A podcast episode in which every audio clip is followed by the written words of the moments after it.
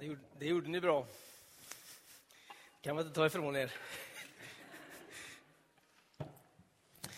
Livets bröd är ju temat för eh, den här söndagen. Vi följer ju kyrkoårets texter den här terminen i Missionskyrkan.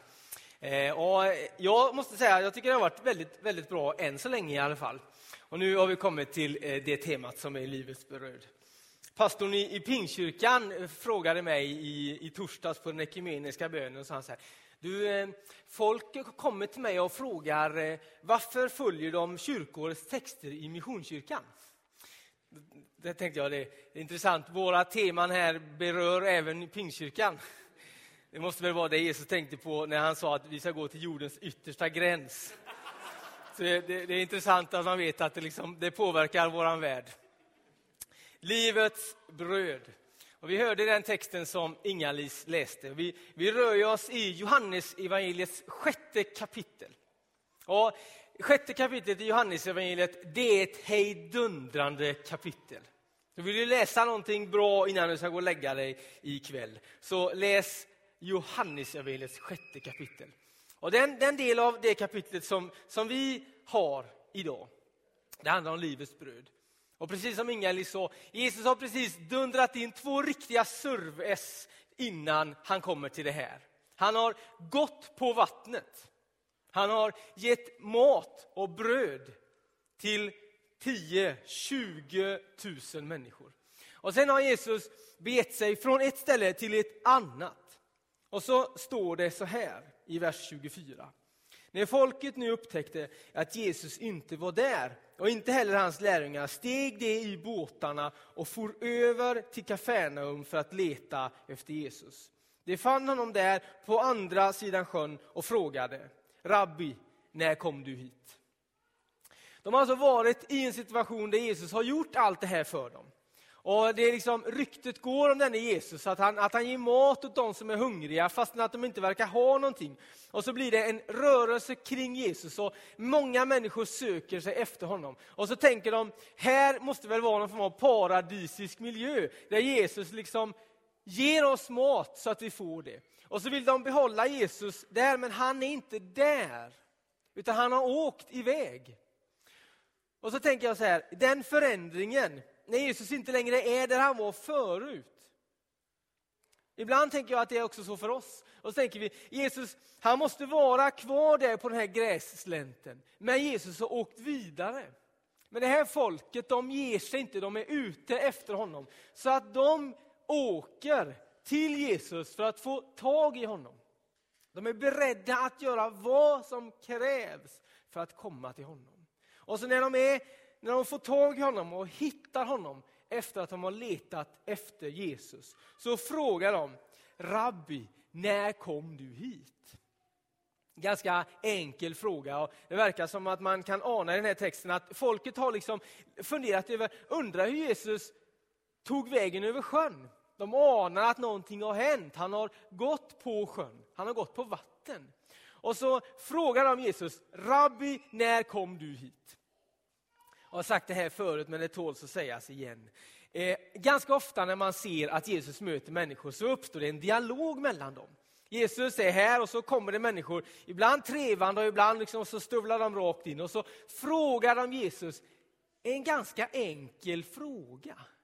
Rabbi, alltså mästare, du, när kom du hit? Jag har fått lära mig att man ska svara på det som folk frågar om. Men Jesus, han är inte riktigt uppfostrad på samma sätt som jag är. Jesus har för, för vana, eller ska vi, vågar vi säga ovana, att svara på någonting annat än vad de frågar om. En enkel fråga, när kom du hit? Man förväntar sig att han ska säga igår eller för en timme sedan. Men Jesus, han har inte tid med att diskutera väder och vind och småprata om nya skor, om snön smälter och så vidare. Utan han vill tala om det som betyder någonting. Och så ser Jesus rakt igenom allt detta som de försöker lägga upp som en rökridå för det som är deras egentliga ärende. Och så säger Jesus så här, sannerligen, jag säger er, ni söker inte efter mig därför att ni har fått tecken. utan därför att ni åt av bröden och blev mätta. Märker ni? Han frågar frågan, när kom du hit? Och så svarar Jesus på något helt annat. Han svarar på själva orsaken till varför de har sökt upp honom. Och så svarar han på någonting helt annat. Och jag blir, jag blir irriterad på det där. Jag känner mig provocerad av att Jesus inte har någon form av vardaglig samtalshyfs. Men Jesus ser någonting annat. Och så svarar han på någonting som är så mycket djupare än bara det här, när kom du hit? Eller, är du här ofta? Nej, säger Jesus. Ni har letat upp mig för att ni inte fick se tecken, utan för att ni åt bröd och blev mätta. Jesus har gjort någonting elementärt i det här kapitlet. Det är nämligen så att, att Israel och Palestina är belägrat av den romerska ockupationsmakten. Och de romerska soldaterna och den romerska makten, de, de höll det israeliska folket i schack genom att se till att de inte fick tillräckligt med mat. De hade väldigt hårda matrestriktioner. Och soldaterna och maktens män de, de åkte runt och samlade in mat av folket så att, så att israelerna inte skulle ha tillräckligt med mat. För att de visste att om de är svaga så kan de inte göra uppror. Och därför så samlar man in mat och ser till att de inte kan äta sig mätta utan att de ska gå hungriga och att de ska vara svaga så att de inte kan göra uppror. Så när de är i den här grässlänten och Jesus eh, säger liksom, är det någon som har något? Så är det en fråga som man vet att de inte har. Och så är det ändå en liten kille som har lite grann. Och så tar Jesus det lilla, välsignar det och så räcker det till alla. Och så får de, kanske för första gången på flera år, äta sig riktigt mätta. Det står att det blev till och med över, trots att alla hade ätit sig mätta. Och så vill Jesus liksom visa ett tecken för dem. Att nu lever ni i den här förtryckta situationen där det är någon som har kommit in och tagit makten över era liv, ert land och era skafferi. Så att ni inte kan äta er mätta. Men en gång ska det bli annorlunda. Himmelriket ska bryta in i era liv. Johannes evangeliet som, som är det evangeliet vi jonglerar i här nu. Han som har skrivit det, Johannes, han talar inte om under. Alltså extraordinära, eh, liksom överjordiska handlingar som, som Jesus gör. Han talar inte om dem som under, utan som tecken. Ett tecken på vad då? Alltså ser man en liten snödroppeblomma växa upp så är det ett tecken på våren. När man ser sädesärlorna komma då ser man att det är ett tecken på våren. Ser man att det är någon som börjar bli lite större, då är det ett tecken på att man har ätit för mycket. Eller någonting annat. Det finns tecken man kan ana. Du, jag har anat att det är någonting på gång här nu.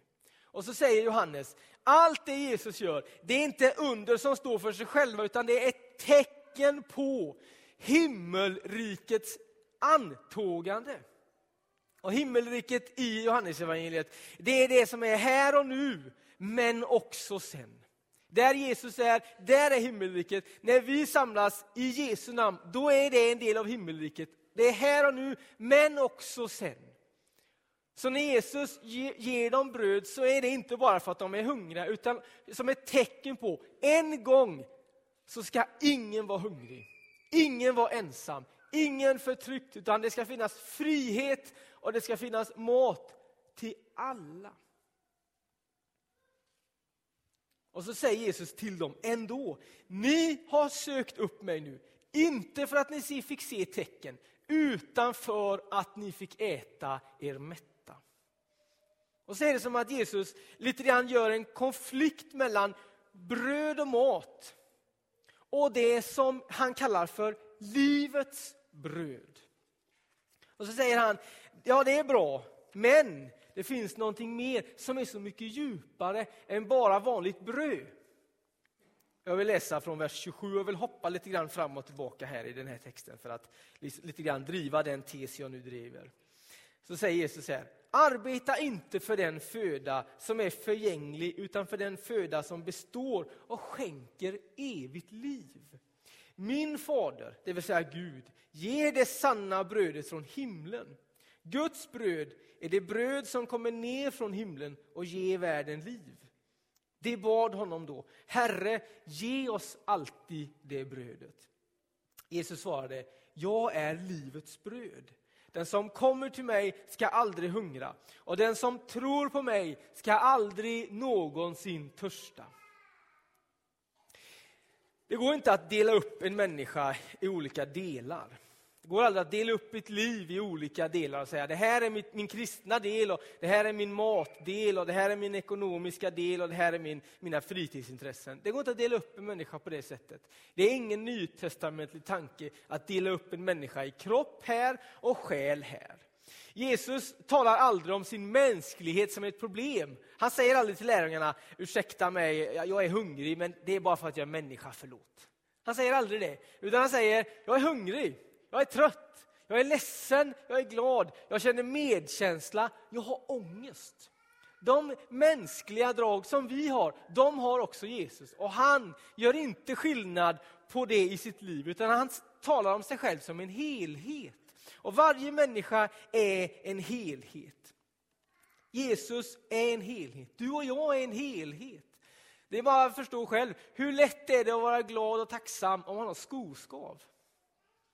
Det är inte så enkelt. Eller liksom eh, var jätteglad för att det är söndag om man inte har någon mat.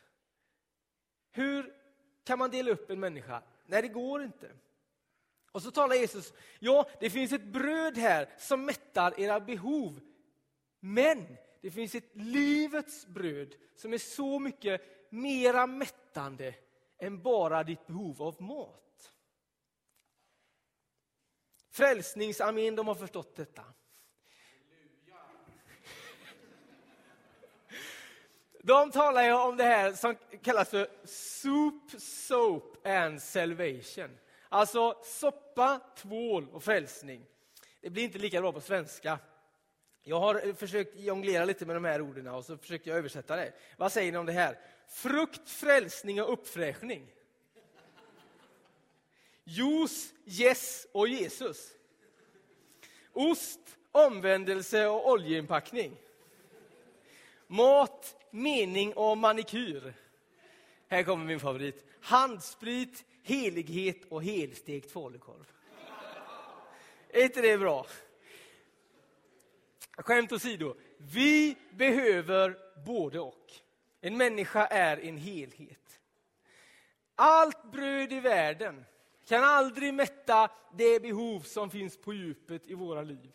Och Jesus säger, ni kommer till mig nu bara för att ni har ätit er mätta, men det finns ett bröd som kan svara på ditt djupaste behov. Nämligen att få del av livets bröd. Och så undrar de, vad är livets bröd? Då säger Jesus, jag är livets bröd. Som har kommit ner från himlen för att ge världen liv. Vi har aldrig haft ett mer skadligt förhållande till mat än vi har i västvärlden idag.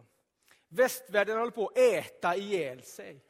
Och U-världen håller på att svälta ihjäl. Det finns en, det finns en, en konflikt här. Och vi har också detta. Och så säger Jesus, allt bröd i världen, allt vatten i världen kan aldrig mätta det djupaste behov som finns i ditt liv. Men, säger Jesus till dem, här finns någonting mer nämligen livets bröd som har kommit ner från himlen för att ge världen liv. Jag är livets bröd, säger Jesus. Han är den som kan mätta vårt djupaste behov. Och den mänskliga historien är en enda lång historieskrivning om hur människan har försökt mätta detta behovet, denna längtan efter Jesus, med någonting annat än med Gud. Men när man möter en människa som har fått tag i detta, då är det annorlunda. Vi fick en present till vår dotter för ett tag sedan och jag, jag, tycker att den här är väldigt bra. Nu är det bra att sitta långt fram, det är det alltid. Eh, men i just den här gudstjänsten är det extra bra. Jag vet inte om ni ser vad detta är. Det är nämligen en sån här klossburk på något vis. Och så vill man att barnen då ska lära sig att liksom hitta rätt form för rätt hål. Är ni med? Och så ser ni att det här är en sån här kloss. Va? Och så finns det ett, behov, ett, ett, ett hål här som är runt. Jag tänker att detta är lite barnsligt men jag tänker att detta är mitt hjärta. Detta är mitt hjärta. Och i mitt hjärta finns det ett hålrum som är gudsformat. Och jag kan försöka fylla på det med makt och med framgång och med vatten och bröd eller allt möjligt. Och så försöker jag fylla det behovet med någonting som inte passar in där. Och så kan jag försöka forcera allt jag kan. Men det går inte. För det passar inte. För detta behovet, detta hålrummet, är inte av denna världen. Vilket innebär att jag kan aldrig med någonting från den här världen mätta mitt behov, min längtan efter Gud själv. Men det finns ett bröd från himlen och nu är det den här klossen. Och i mitt hjärta finns det ett behov, en längtan efter Gud själv. Och när Jesus möter mitt behov, då passar det. Och där uppstår en mättnad, en glädje i mitt liv som ingenting från den här världen kan mätta. Jesus sa så här, jag är livets bröd som har kommit ner från himlen för att ge världen liv. Och så säger Jesus, sök inte efter mig bara för allt det som är runt omkring utan för det behov som finns på djupet i ditt liv, i ditt hjärta. Jesus är livets bröd. Vi ber tillsammans. Herre helige Gud, tack att du är här. Och tack att du vill mätta våra behov efter dig själv. Tack att du har skapat oss med en längtan efter dig. Men tack att du inte lämnar oss ensamma bara med den här längtan, utan du möter oss precis där vi är och vill mätta vårt djupaste behov, vår längtan efter dig själv. Tack Jesus att du är här, att du vill mätta vår längtan och vårt behov och vår, vår, vår otröstlighet, Herre, efter dig själv. Tack Jesus att du är livets bröd som har kommit ner från himlen för att ge varje människa som kommer till dig en djup mättnad från dig själv. I Jesu namn. Amen.